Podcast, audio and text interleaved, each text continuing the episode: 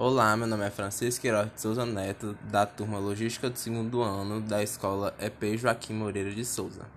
Tuberculose é uma doença infecciosa geralmente causada por bactérias. A tuberculose afeta geralmente os pulmões, embora possa também afetar outras partes do corpo. Quando a doença foi descoberta? No dia 24 de março de 1832, por Robert Koch. Quem é o agente causador? É a bactéria Mycobacterium tuberculosis. Como ele é transmitido?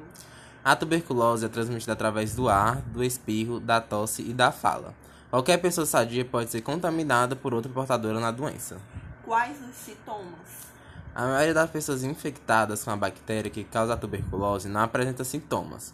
Quando ocorrem os sintomas, geralmente inclui tosse, às vezes com sangue, perda de peso, sudorese noturna e febre. Qual tratamento utilizado? Pessoas diagnosticadas com tuberculose latente geralmente necessitam de apenas um tipo de medicamento.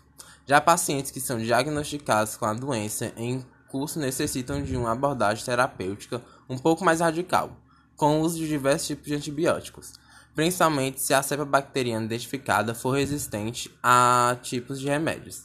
Os medicamentos mais comuns usados no tratamento da tuberculose incluem isoniazida, rifampicina, etambutol e pirazinamida.